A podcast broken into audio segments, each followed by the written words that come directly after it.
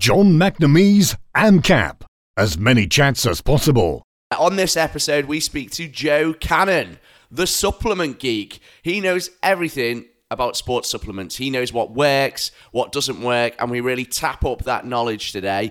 He he believes in analyzing supplements based on kind of scientific merit rather than hype or kind of you know advertising spiel. He really looks at the supplement and if it's useful. So we if you take supplements, this might give you an idea of if you're wasting your money or just pissing your money down the sink. Um, because your supplements might be useless or they might be really good, and he'll tell us what, what's good in the world of supplements and what's not. Uh, so I know I take a fair few supplements, so I, I get my little supplements out and get Joe Cannon to give a kind of spiel on that. Everything from kind of multivitamins to to uh, kind of whey protein and creatine. So just getting his view on, on what he thinks of the supplements I take and and maybe that you take, so you can kind of uh, get his kind of scientific view on them supplements and if they are if they are useful. We don't want to waste our money or piss our money away on, on useless supplements. So that is why Joe Cannon, the supplement geek, is going to tell us all we need to know about supplements. And we also play a little fun little game, as always at the end. And this is a supplement themed game. It's a good one. Okay, let's go chat to Joe. You might have heard of AMRAP, but have you heard of AMCAP? As many chats as possible with John McNamee as your host. Join John with his great guests for lots of random chats. It's better for you than saturated fats. It's not just CrossFit chats, it's lots of other stuff. And we'll keep chatting until you've had enough. Hey, is that Joe? It is Joe. Good to finally talk to you. Uh, so, do you want to give us a bit of a kind of we're straight into it? But do you want to give us a kind of a bit of an insight into how you became the supplement geek and how you got so interested in supplements? Yeah, sure. I'm, I'm a bit of an oddball in this industry, as I tell people, because by training, I'm an exercise physiologist. My master's degree is in exercise science. Um, I also have an undergrad degree in chemistry and biology. And I got into this stuff, uh, gee whiz, it was probably the early to mid 1990s. I found myself uh, uh, in school and I was writing for this health and fitness magazine, and I decided one month I was going to write about a weight loss supplement that was very popular at the time, and I, I wrote about it, but I based my review on what the research said. And ironically, I found what the research said didn't didn't line up with what the advertisements were saying, and the research said it didn't work, and so I reported on that. And then I picked another one, and I found the same thing, and another one, and another one, and another one. And then I kind of almost became like Fox Mulder of the X Files. I said the truth's got to be out there, and so I just started investigating dietary supplements and writing about them. And fortunately, this this Health and Fitness magazine let me write giant reviews, like 5,000 words, and they didn't put a t- put a word limit on me. And I just went to town. That eventually led to me writing a book on dietary supplements, which I'm in the process of rewriting and updating now. And then um, around 2009, 2010, I said I'm going to take it on the internet, and I created supplement-geek.com. Uh, tagline being uh, supplement reviews are not the hype. And basically, what I'll do is I'll take a product and I deconstruct it by its ingredients and look for the research on the ingredients as well as any research on the product and try to make sense of it. Yeah, that's right. Yeah, it's interesting because I, I buy supplements online quite a lot, and uh, there's all these wild claims, a lot of before and after pictures. And so, is there any kind of restrictions on, on what you can say, say as a supplements company selling supplements? Well, in America, I'm not familiar with the laws in the UK, but in America, sure. There, for instance, there, it's often said in America there's no, uh, the FDA, the Food and Drug Administration, does not regulate dietary supplements, and in fact they do. There's been a law uh, in effect since uh, the early 1990s called the Dietary Supplement Health and Education Act. Uh, essentially, this law says that uh, has many stipulations. One of them being you cannot make a disease claim. So uh, a bottle of supplements cannot say, for instance, uh, prevents breast cancer, cures breast cancer, treats breast cancer, or anything like that. But what they are allowed to do is use uh, phrases that are often called structure function claims. These are claims that require less evidence. And what they do is they, they, they tell the person who's buying the supplements how the product might be used in the body. So easy easy way to, to recognize these claims is that they usually contain words like supports, maintains aids. So they might a supplement might say supports breast health, for instance. But you know, how is it support breast health? Well, we can't go into that. We just only get supporting it. Um, so these are fairly vague uh, statements about how the product is used in the body. That is allowed. Um, another part of the law is that um, you don't have to, for instance, go through uh, several years of clinical testing to prove it actually works. Um, that's good. I understand that because it does keep the price of dietary supplements down. Um, but I, I, I myself, I like to look for research, and I don't buy the argument that research is expensive. Uh, it can be pretty expensive. You find some graduate student at a university, give them a bottle of supplements, and let them go to town for a couple months or even a month and see if it works or not.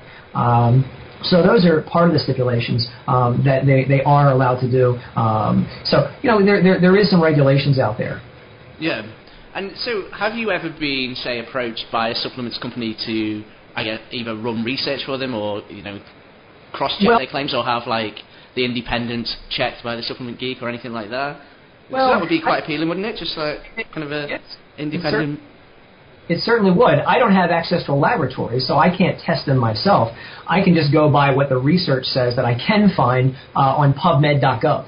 PubMed Yeah. is the National Library Medicine. So uh, if there's a study, I can find it. I can read the study. I can go to a local library. I can I can read it myself. I can purchase it if necessary, and uh, and, and see how it was how it was done, um, and then report on the, the pluses and if any minuses of the research.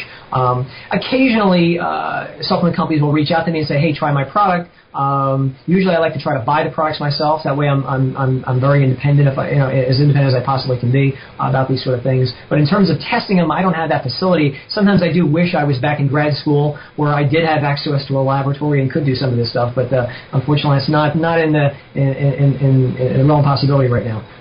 Yeah, and what, what would you say, or I don't know if you can say, your biggest kind of expose, if you like, or the biggest kind of research you came across, which you th- which kind of was, you know, got you most kind of back up, or and got the supplement companies thinking, well, hang on a minute, we are making some bogus claims. You know what? If, if, none of them have ever reached out to me uh, and, and said, "Hey, Joe, you changed our thinking on things," um, so no, nothing in, in terms of that. There have been products that I have reviewed that have had research on them, and I've said, "Oh, that's an interesting study. That's not an interesting study." So I try to call it right down the middle. But in terms of uh, anything jumping out at me and and saying, you know, where I said, "Wow, th- you know, this is uh, this is something to, to, to look at," um, there have been some things. You know, uh, for instance, one one that I was I am I am pretty impressed with it is um, there's there's research on a product called Aged Garlic Extract um, where it, it's, it's an extract of garlic and it has some evidence that it might uh, play a role in helping heart disease or re, you know slow down the progression of heart disease. So that's one that I, I have seen a good amount of studies on, um, and, and, and I have no no qualms saying, hey, that's something for people to take a look at. So have you got any kind of quick wins? You mentioned the aged garlic extract. Any kind of quick wins of supplements you you would recommend uh, or we should be taking? You know, it, it depends on what the person's problem or issues or concerns might be. I don't think there's any one perfect supplement for everybody out there. Um, you know, what I would say, uh, you know, considering that most people don't have the greatest diet, um, I would say that across the board, the best supplement would most likely be a salad um, or a fruit and right. yeah. Like that. Yeah. That's good supplements. Yeah, and, and I would say that because most people don't go around eating salads every day. But I know that i- if you're eating a salad or a fruit and veggie smoothie where you throw a bunch of fruits and veggies in, in a blender and maybe throw some protein powder in it, um, I know that there's going to be a broader spectrum of nutrients in those things than in, in any pill.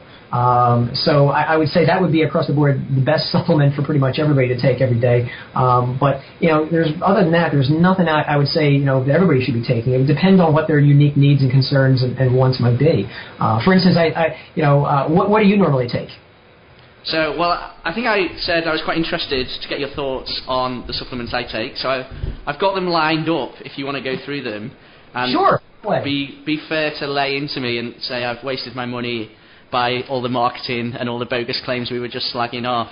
Okay. Uh, so um, I'll start off with a, a straightforward kind of multivitamin, but I guess Okay. it was kind of marketed quite well, at, well at least at me, because it's a multivitamin called Alpha Men. So I think I sent you the link to this.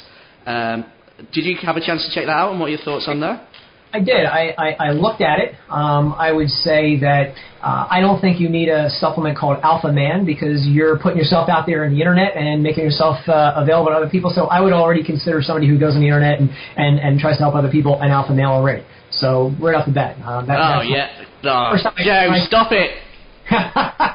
when I saw the name, I thought, well, a lot of marketing, but right off the bat, you, you probably don't need anything since you're already most likely uh, in that ilk as it is. But I looked at the ingredients. Um, I, I see it's got a lot of vitamins and, and, and some minerals stuff like that. But the thing, one of the things that jumped out at me would be um, it's got an awful lot of vitamin B12, and I, I often see vitamin B12 in energy supplements. Um, my and the reason for that is when we become low in vitamin B12, we might become anemic. And one of the side effects of anemia is you feel tired.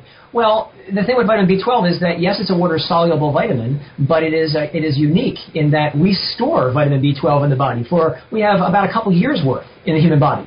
So unless you are a, an older person, like in their 70s, they may not absorb it very well as we get older, um, or maybe a vegan who's not eating very well uh, and not watching their vitamins as close as they should. Eventually, we would run out of it. But the average person, young, healthy, you know, 30s, 40s, even 50s, something like that, may not need vitamin B12. So I sometimes raise an eyebrow when I see lots and lots of B12 in, a, in any kind of supplement. Um, but the other thing I noticed about about it uh, was that it's got a lot of also. Um, uh, niacin. I believe it's got well over 100% of niacin. That's going to potentially cause what's sometimes called the niacin flush.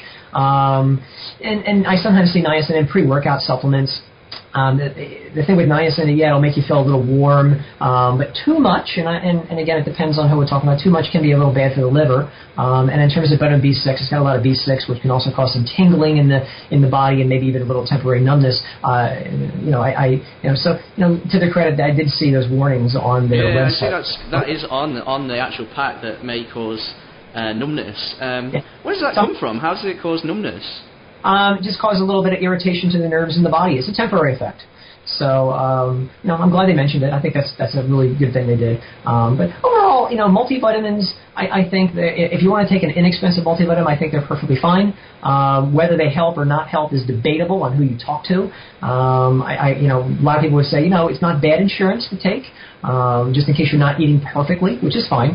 Again, this the, the, product you're taking has some things in it that I'm not sure if we need them or not.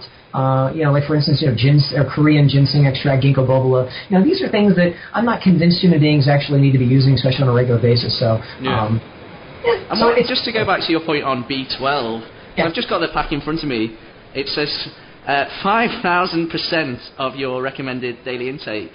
Mm-hmm. Um, So, do people, what, I, I, that, all multivitamins seem to have like over 100%. Is that seen as like a marketing thing, or is that just because they pile it in, or why is that?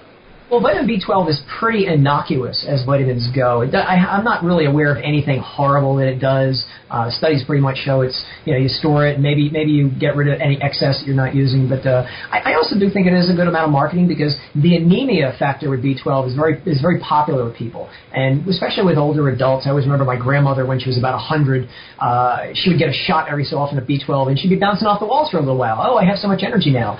Yeah. Um, and, and the shots will do that because they bypass the stomach and they get in right, right into the bloodstream where you can use them to make more red blood cells. So in someone who's very old, I, I do see that. And even a sublingual B12 will probably also help improve energy levels uh, in, in someone who's deficient. But, you know, it's innocuous vitamin for the most part, and uh, it does have some uh, new, some anemia, uh, anti-anemia reputation. So that's most likely uh, why a lot of, a lot of products contain B12. And do you, so would it be fair to say, based on your kind of comments, if you're getting that salad, which you said is the number one, I guess if you call it a supplement or just go-to kind of base, that you don't really need a multivitamin?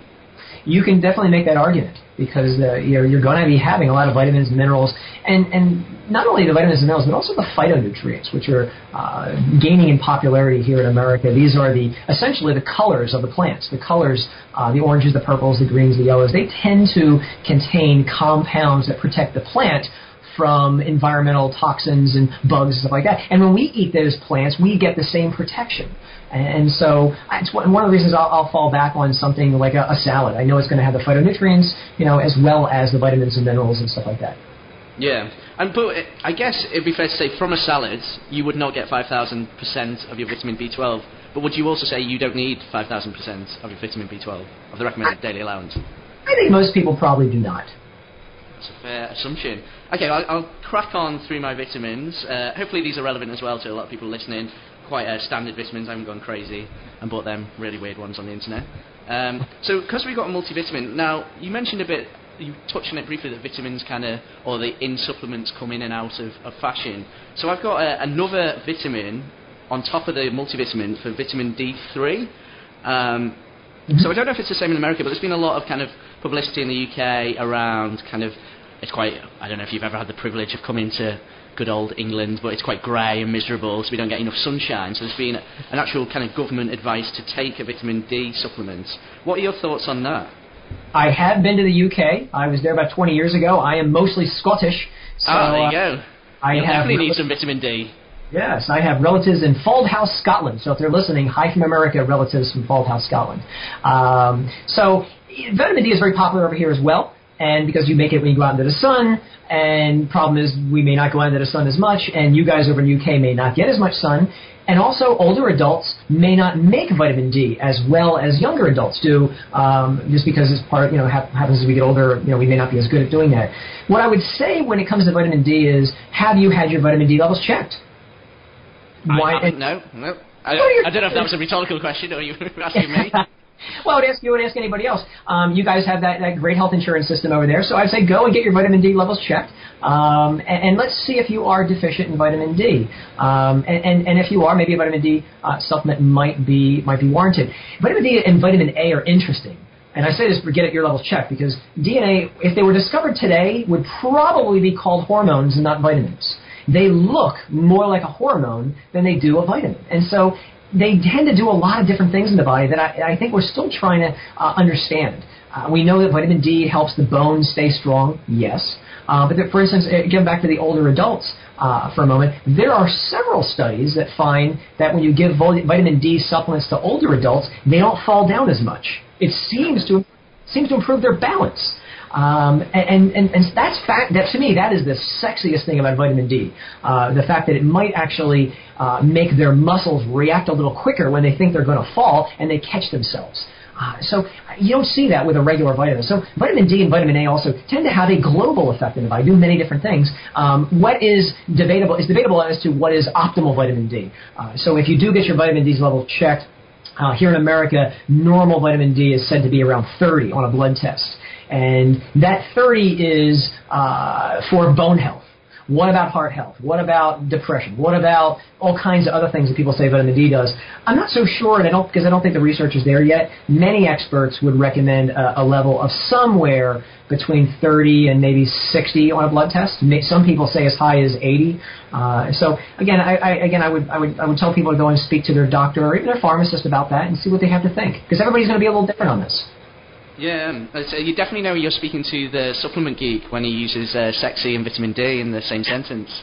they don't let me out much. So. Yeah, yeah. well, I, I find vitamin D very sexual. Is it is it true that vitamin D can um, increase your testosterone? I have never seen. I've never seen any data on vitamin D raising testosterone levels, so it, it, I wouldn't rule it out in somebody who is extremely low, like maybe in the single digits. But I haven't seen any studies of vitamin D and testosterone. You give me something to look at, I'll, I'll definitely take a look at this. Uh, maybe when we get off, and I'll, I'll see if I can find any data on it. no, I, I, I, I haven't got any studies to honest. You've, you've found me out, but uh, no, I, I definitely uh, I've read some stuff uh, online about vitamin D and testosterone. But no, I'll try and dig it out if I, if I can find anything. Uh, get it to the supplement geek. Um, speaking of testosterone, now this is a supplement I, I genuinely believe in, and you can rip it apart now. Uh, but uh, I got some ZMA. You, Yes. you know ZMA? It's quite big in uh, kind of like Yes. well, I don't know. For me, I find it big with people who go to the gym for kind of recovery. You take it before you go to bed. Uh, it's like zinc, magnesium, where you can tell us a bit more, uh, and B12, and then it kind of you take it on an empty stomach at night, and it kind of recovers your body. Uh, supplement geek, go. So, so ZMA, a popular supplement in America as well. I haven't seen uh, a lot of people ask me about it lately. Uh, the last uh, time I looked at it, which was you know not recently, I, I, I do do remember seeing a study was published about uh, about ten years or so ago on young weightlifters, and they put them on this supplement and put them on a strength training program, and the results showed they didn't get any stronger. It did not raise their testosterone levels or any other hormones. Uh, and, and what I liked about the study is these were not beginners. These were uh, guys who were used to lifting weights. And so I, that's what I want to see because that's a lot of people who would probably be interested in that because if I remember right, it's usually touted as something that might raise hormone levels and make you stronger. I haven't seen a lot of studies on it, but it has not really been on my radar yet. I can only think about that one study. And I believe the study had about 40 to 43, 44 people in it, which is you know, a little bit larger than your average supplement study. I'd like to see something of about 100 or more people if I can get it. Uh, but you know, it's still not a small amount as supplement studies go. So if, if you like it, I would say keep great, fantastic. Um, I, that one study, if I'm remembering right as well, showed it didn't really increase zinc levels either. Zinc is also said to be a testosterone booster, if I remember correctly. Um, I believe it was a uh, about 11 or 10 or 11 percent increase uh, in zinc levels, which those researchers said was non-significant. Still, I would say a 10 or 11 percent increase in zinc was, you know, people significant, uh, but it wasn't statistically significant. But uh, if you like it, keep taking it. Um, again, I haven't really looked at it in, in depth. I can only think that one study, which again was several years ago. Yeah, for me, uh, I don't know. Maybe it is a bit placebo, but when I do take it, I take it obviously at night and then go to bed, and it, it's meant to help you get into a deeper sleep. Uh, I do feel like I have had a deep sleep, but maybe I don't know. It's hard to say, isn't it? As you say, there's limited research, and you can only go off your, what your own kind of experiences are.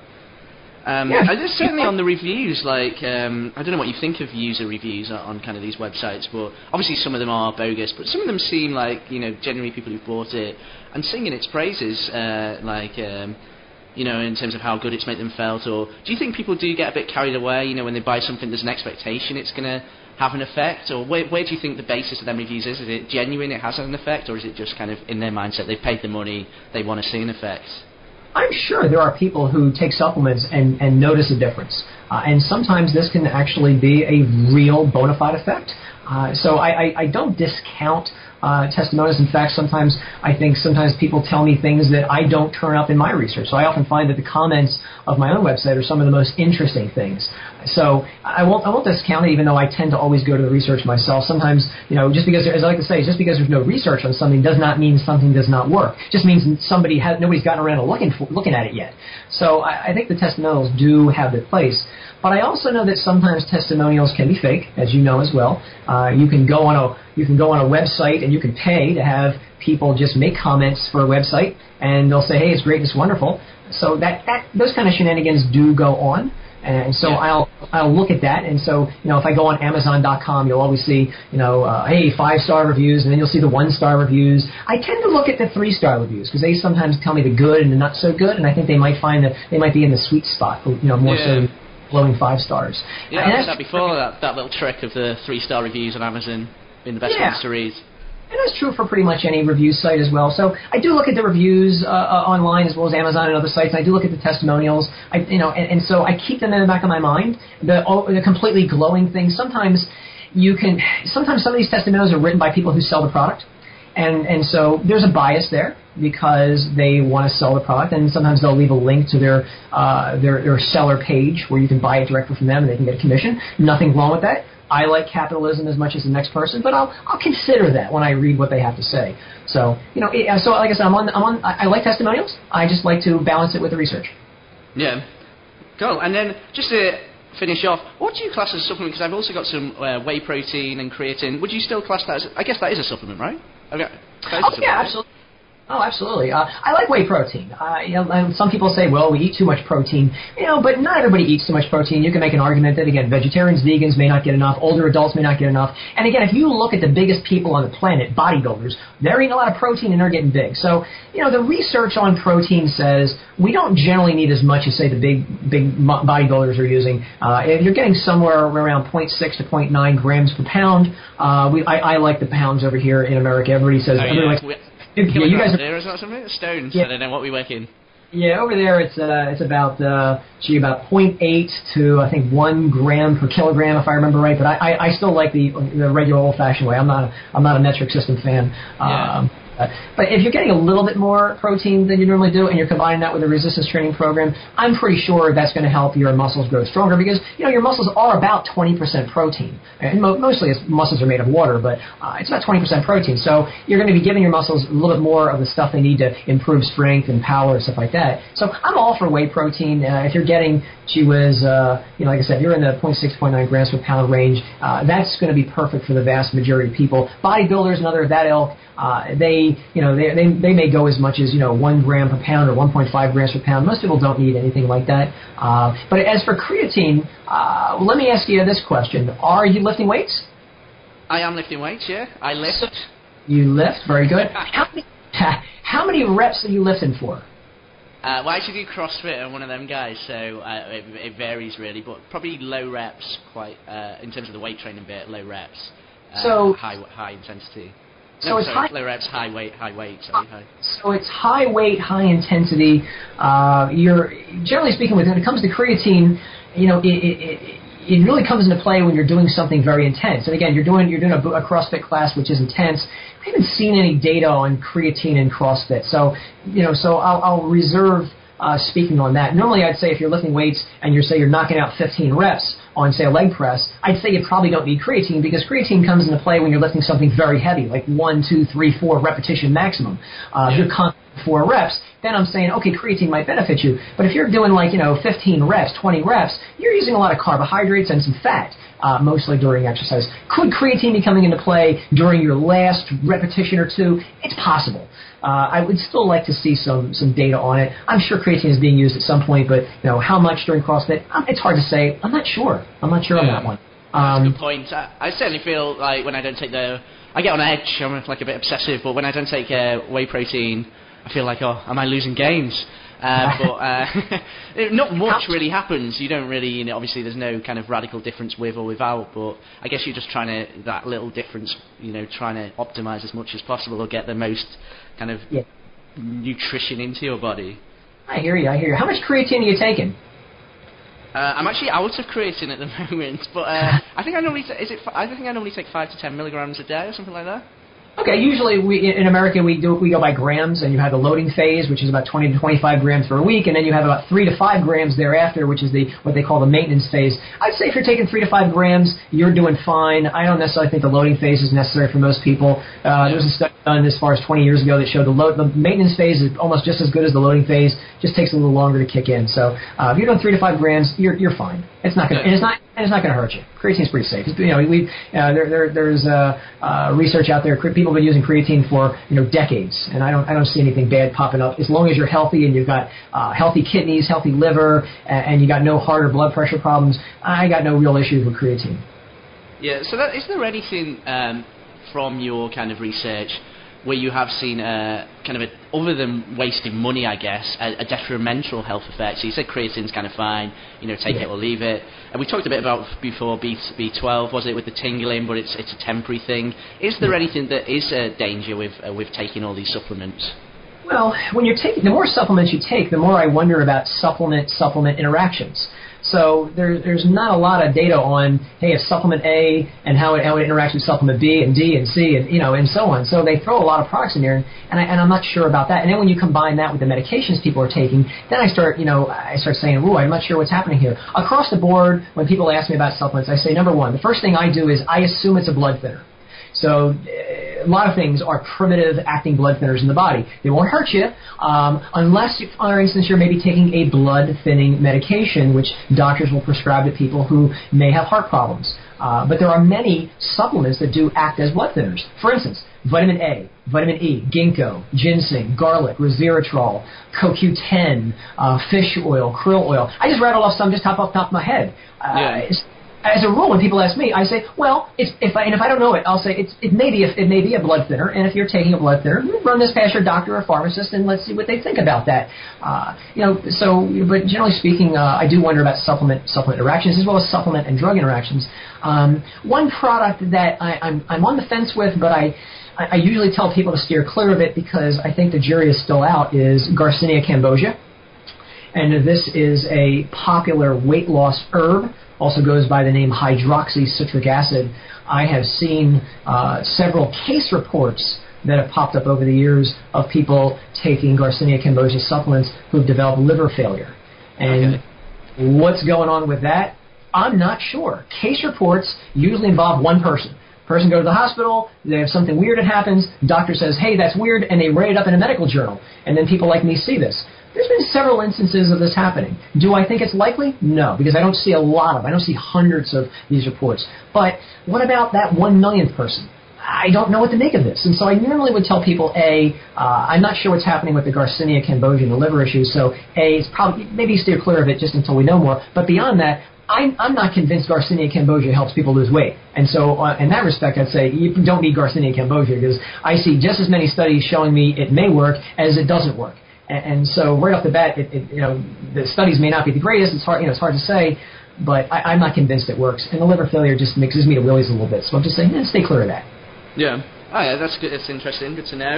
Um, yeah, I, I always try and I've never tried to take a weight loss supplement, but yeah, I guess they they they they do a lot of raising the kind of what would you say, raising the heart, right? And you get palpitations, and that's how you lose weight. And they they to me do sound a bit dangerous. And a lot of the, a lot of the stuff uh, in America will have stimulants. A lot of weight loss supplements will have you know caffeine and other stimulants together, which may have an additive effect. And my concern when it comes to stimulants is the the very people who may want to use these the most may have the most side most health problems. They may have diabetes, they may have heart disease, they may have high blood pressure. And when you take a lot of stimulants, what do these things do? As you said, they raise your heart rate, they raise your blood vessels, they squeeze your blood vessels together. And so I think some of the bad side effects may be more prevalent in people who have more health problems. And that's why I'll always fall back on fiber, for instance, as a weight loss supplement because it doesn't have any bad side effects and it's not going to raise your heart rate and blood pressure and stuff like that.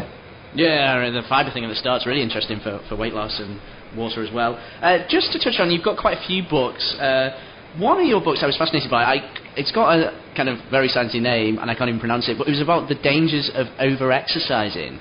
What's, what's yeah. that? What's that? Is it Rab Rabdo? Rabdo? Rab Rhabdo. Rhabdo. Yeah, it's it's and that's short for rhabdomyolysis. And uh, one of the things I do is I train personal trainers. So uh, in America, you have to have a certification before fitness centers will hire you, and I'm one of the people who's tasked with the job of teaching them what they should know and what you know what what they should do and not do. And and for the last 10 years, I've been teaching them about rhabdomyolysis because, quite frankly, when I first learned about it over 10 years ago, I said, wait a minute, nobody taught me this, and I have a master's degree in exercise science. And, and then I looked through all the books I have of all the different organizations out there, and they didn't talk about it either. And I said, wait a minute, what's going on here? And so I started talking about it. And uh, most personal trainers in America have never heard of it. Fortunately, it's getting some publicity now, and I like to think that I'm one, some small part of that. But I wrote a book, which I often say is the first book in America, maybe the world, on, on exercise-induced rhabdomyolysis. So what is it? Rhabdomyolysis literally means muscle fiber death and it is a medical phenomenon that occurs when you do too much physical activity too quickly. And here's the kicker it's especially physical activity that you're not used to doing. And when you do a lot of stuff that you're not used to doing, especially in a short period of time, it causes a cascade of events that results in your muscles dying. And when they die, the contents inside your muscle fibers will leak into your bloodstream, and this can cause catastrophic problems in some instances uh, many people who are listening to us may be aware of one of the more common side effects, which is actually a rarity, and that's kidney failure. Uh, there's a compound in our blood um, that can, cl- our muscle cells, by the way, and when it gets in our bloodstream, it clogs up our kidneys, and that's called myoglobin. And uh, in extreme cases, people will go into the hospital, and the doctors may have to do surgery uh, to relieve the swelling that can occur in the in, in the muscles that are involved in the activity, because your muscles can start to swell up uh, and, you and you may start to urinate a very dark colored urine, um, and, and you get a lot of pain, uh, extreme pain, extreme muscle pain. And so I decided to write a book about it because I wanted to tell people uh, about this because extreme exercise, hardcore, really intense exercise programs are becoming very popular. Uh, but also most personal trainers have never heard of this phenomenon. And so um, I decided I was going to tell them about it. Yeah, so how, how much exercise is too much exercise then? Or does it vary, I guess, by person? That's a really good question, and it, it is going to vary. So there are people out there who can go into the military and go through boot camp and they'll never get it. And then there is the person who got it from only doing 30 sit-ups a day for one week. That's an actual case report. Yeah. So I can't tell by looking at somebody who is most likely to get rhabdomyolysis. Uh, and so it is going to, there may be a genetic predisposition. Nobody's ever isolated the rhabdo gene that I'm aware of, but there there is some uh, speculation that it may be connected to the sickle cell anemia trait, which is you have one gene for sickle cell anemia, but you don't have the other gene. Having one gene may predispose you to rhabdo, uh, so that's that's a possibility. Some colleges in America do actually do genetic testing uh, on their on their college athletes for, for this and other phenomenons. So um, that's something, but I can't tell by looking at you. Um, but so it, you, it, you can pick it up early, I guess, if you do, and then you can kind of modify your program, or and then it wouldn't be kind of limiting to keep exercising at a lighter level. Is that right? Oh, absolutely. I think the best defense against rhabdomyolysis is a education. Uh, the more people know about it, the less likely I think it's going to happen. But also progress your body slowly. Uh, don't start out doing 10 sets of the leg press, for instance. Start out with one set. Uh, as I like to tell people, uh, when it comes to rhabdomyolysis and not getting it, first increase the reps you can do, then increase the sets you're doing, and then increase the weight you're lifting. First increase the reps, then the sets, then the weight. When you do that, you're progressing your body slowly, you're giving the body the time it needs to adapt to the exercise, and you're making you're making exercise-induced rhabdo much less likely to occur. Um, and I think if you follow that that advice, most people would never get rhabdo. Yeah, I think you know we get into that kind of new year kind of fitness regimes uh, you see a lot of people just do these kind of gun ho, kind of massive kind of one week, two week bursts and then drop off, uh, and probably you know massive risk of injuries and as you say rhabdo in terms of you know serious implications. So I guess yeah, as you're saying, it probably makes sense just to ease your way in. So what was it? First reps, then weight, then sets. Is that right? First increase the reps, then increase the sets, and then increase the weight. Okay, so increase the reps, then increase the weight, then increase the sets. No, yeah. First increase the reps, First increase the reps, then the sets, then the weight. So reps, for instance, sets, weight. So you're on a leg press, you're doing 10 reps, let's go to 15. You're doing one set of 15 reps, let's go to two sets of 15 reps. Then let's go to fifth, we'll go to three sets of 15 reps. When you can go to three sets of 15 reps and it's easy, then we'll increase the weight. Yeah, yeah, because uh, I guess the weight you can is the most thing you're gonna, you're going to injure yourself with, right? And you know, if you're doing the same weight at high reps, you're only going to fail but not injure yourself. Yeah, and, and, and you know, I, we, we sometimes talk about rhabdomyolysis in America like it's only common to uh, resistance training, and, and that's not true. There's been a, many case reports over the years of people getting it from indoor cycling classes, too.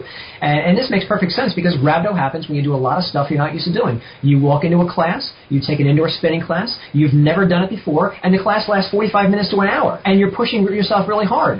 That, yeah. that people can cause it as well. So what I would say if people are taking any kind of group exercise class, when you feel tired, get up and leave. You don't have to keep up with the class. You don't have to keep up with the instructor, and you don't have to feel embarrassed if you ha- if you're walking out of the class. It's okay. I'd rather you walk out of the class. Uh, so you know when when you're when you're when you're doing we're talking aerobic exercise, just slowly increase the time you're working out. Don't go from zero to 60 minutes and you've never done that before. Start with 10 minutes. Go to 15 minutes. Go to 20 minutes. Yeah, just common sense. I remember actually there's a show here in the UK called uh, 24 Hours in A&E, and uh, it's basically like a reality, but kind of you know done kind of authentically in a hospital. And they had a girl come in, like a a young fit girl come in from a, from a spinning class actually. And I remember her kind of she had not done it before, and uh, she was rushed to A&E because I, I don't know what exactly the medical term was, but her muscles had kind of you know weren't used to it, and kind of uh, I, I guess you know in doing this thing you've talked about um, disintegrated a bit most likely was. Uh, you with with with any usually with rhabdo you sometimes also see swelling uh, of the arms and legs, and in case of spinning or indoor cycling you might see uh, swelling of the of the of the thigh muscles. That makes sense uh, in some people. Again, it's a rarity. Not everybody gets it. You know, millions of people do these things every day, and they never have any problems like this. Uh, yeah. But I I have uh, have gotten emails from people all over the world over the years who've told me, "Hey, this happened to me," and I'm like, I, I feel so bad for them when they tell me this uh, because it's just it, it's something that doesn't have to happen. Uh, education, I think, is is the uh, is, is the best defense against this. And you know, and you guys over in the UK, I think you do have uh, uh, some some bragging rights. I believe I believe the very first case of indoor cycling induced rhabdo was discovered and reported about in Scotland uh, about 10 or 12 years ago. I believe that's the case report that we're using based probably some uh, deep fried Mars bar haggis loving guy giving spinning for a go for the first time. Maybe. yeah. uh, before we go, we'll wrap up. But I thought, now you can shoot me down. I thought we'd play. Now this could go horribly wrong. Play a little okay. game. Okay. Uh, I can't get the supplement geek on and not not have a little game about supplements. Okay. So it's very simple. I go. No, actually, you go, then I go, and we just keep going until one of us fails, and we just keep naming supplements. Genius okay. game, right? Now oh, I know. Yeah.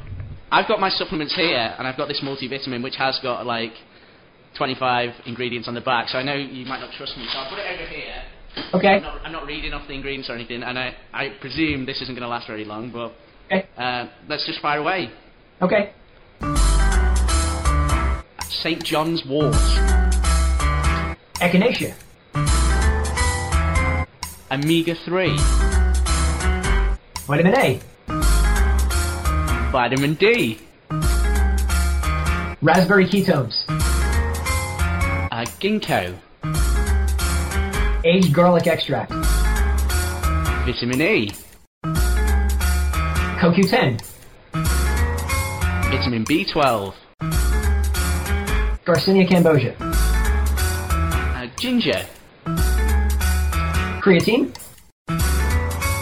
Whey protein. Hmm. ZMA, since you mentioned it. Uh, cod liver oil. Fish oil. Um, uh, vitamin C. Is that what? Vitamin D? No, vitamin. I think oil. I think I'm out. You could you could have went for ages. You know, one's just come to me, very random one. Horny goatweed just came to me then. Yeah, and, that's, a, that's a great one. Horny goatweed uh, also goes by the name epimedium, and it finds its way into male performance supplements. Uh, makes sense, horny goatweed. Yeah, Um, it goes well with them ones. yeah, I have no faith in that product. I don't believe that herb works.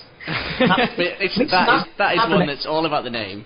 Yeah, I don't believe that that actually is going to work for what people think it's going to work for. Yeah, well, I think I think you well and truly won the supplement game, and thanks a lot for taking time out to talk to us. It's, it's been uh, I've really enjoyed it and fascinating to find out. I'll probably, you know, I, you know, I'll keep taking supplements, but I, I definitely when when some of these run low, uh, I, I'll think twice before just automatically, you know, rebuying them and you know think what I'm actually getting from the diet. As you said, to start off with the salads is your base. You know, if you're getting every, most of what you need from that, do you need to be, you know, splashing the cash on loads of supplements? But I'll probably still take a few. Yeah, your Uh, stuff as I isn't said. ZMA. yeah, Uh, your I stuff love. is at. Yeah. I don't know. If you have- if you- if I'll, I'll probably stop, stop taking them and drop dead. yeah, blame you won't blame the supplement geek. Yeah, and if, and if you're thinking anything in the future, just shoot me an email, and uh, I'll I'll be glad to give you my uh, my so-called expert opinion on things. Yeah, definitely. I'll, I'll keep you updated uh, with my supplement goings on. And do you want to tell the, guy, the guys listening how, how they can find out more about you or how they can keep in touch? Sure, they can find me at supplement-geek.com. My name is Joe Cannon. Uh, find me on Instagram, Supplement Geek, but mostly I'm a blogger at supplement-geek.com. That was Joe Cannon, the supplement geek. Really useful nuggets on supplements. And I think we can take a lot from that and potentially cut down our supplements that aren't really effective or essential and save a bit of dough. That'd be good, wouldn't it? And try and get uh, try and get what we need, our vitamins and that from from our diet, as he said, have a salad. So thanks for listening, and uh, let us know what you took from today's show, what supplements you take, or what supplements you're going to try after this, or ditch after this. And um, yeah, I look forward to hearing from you. Thanks a lot for listening.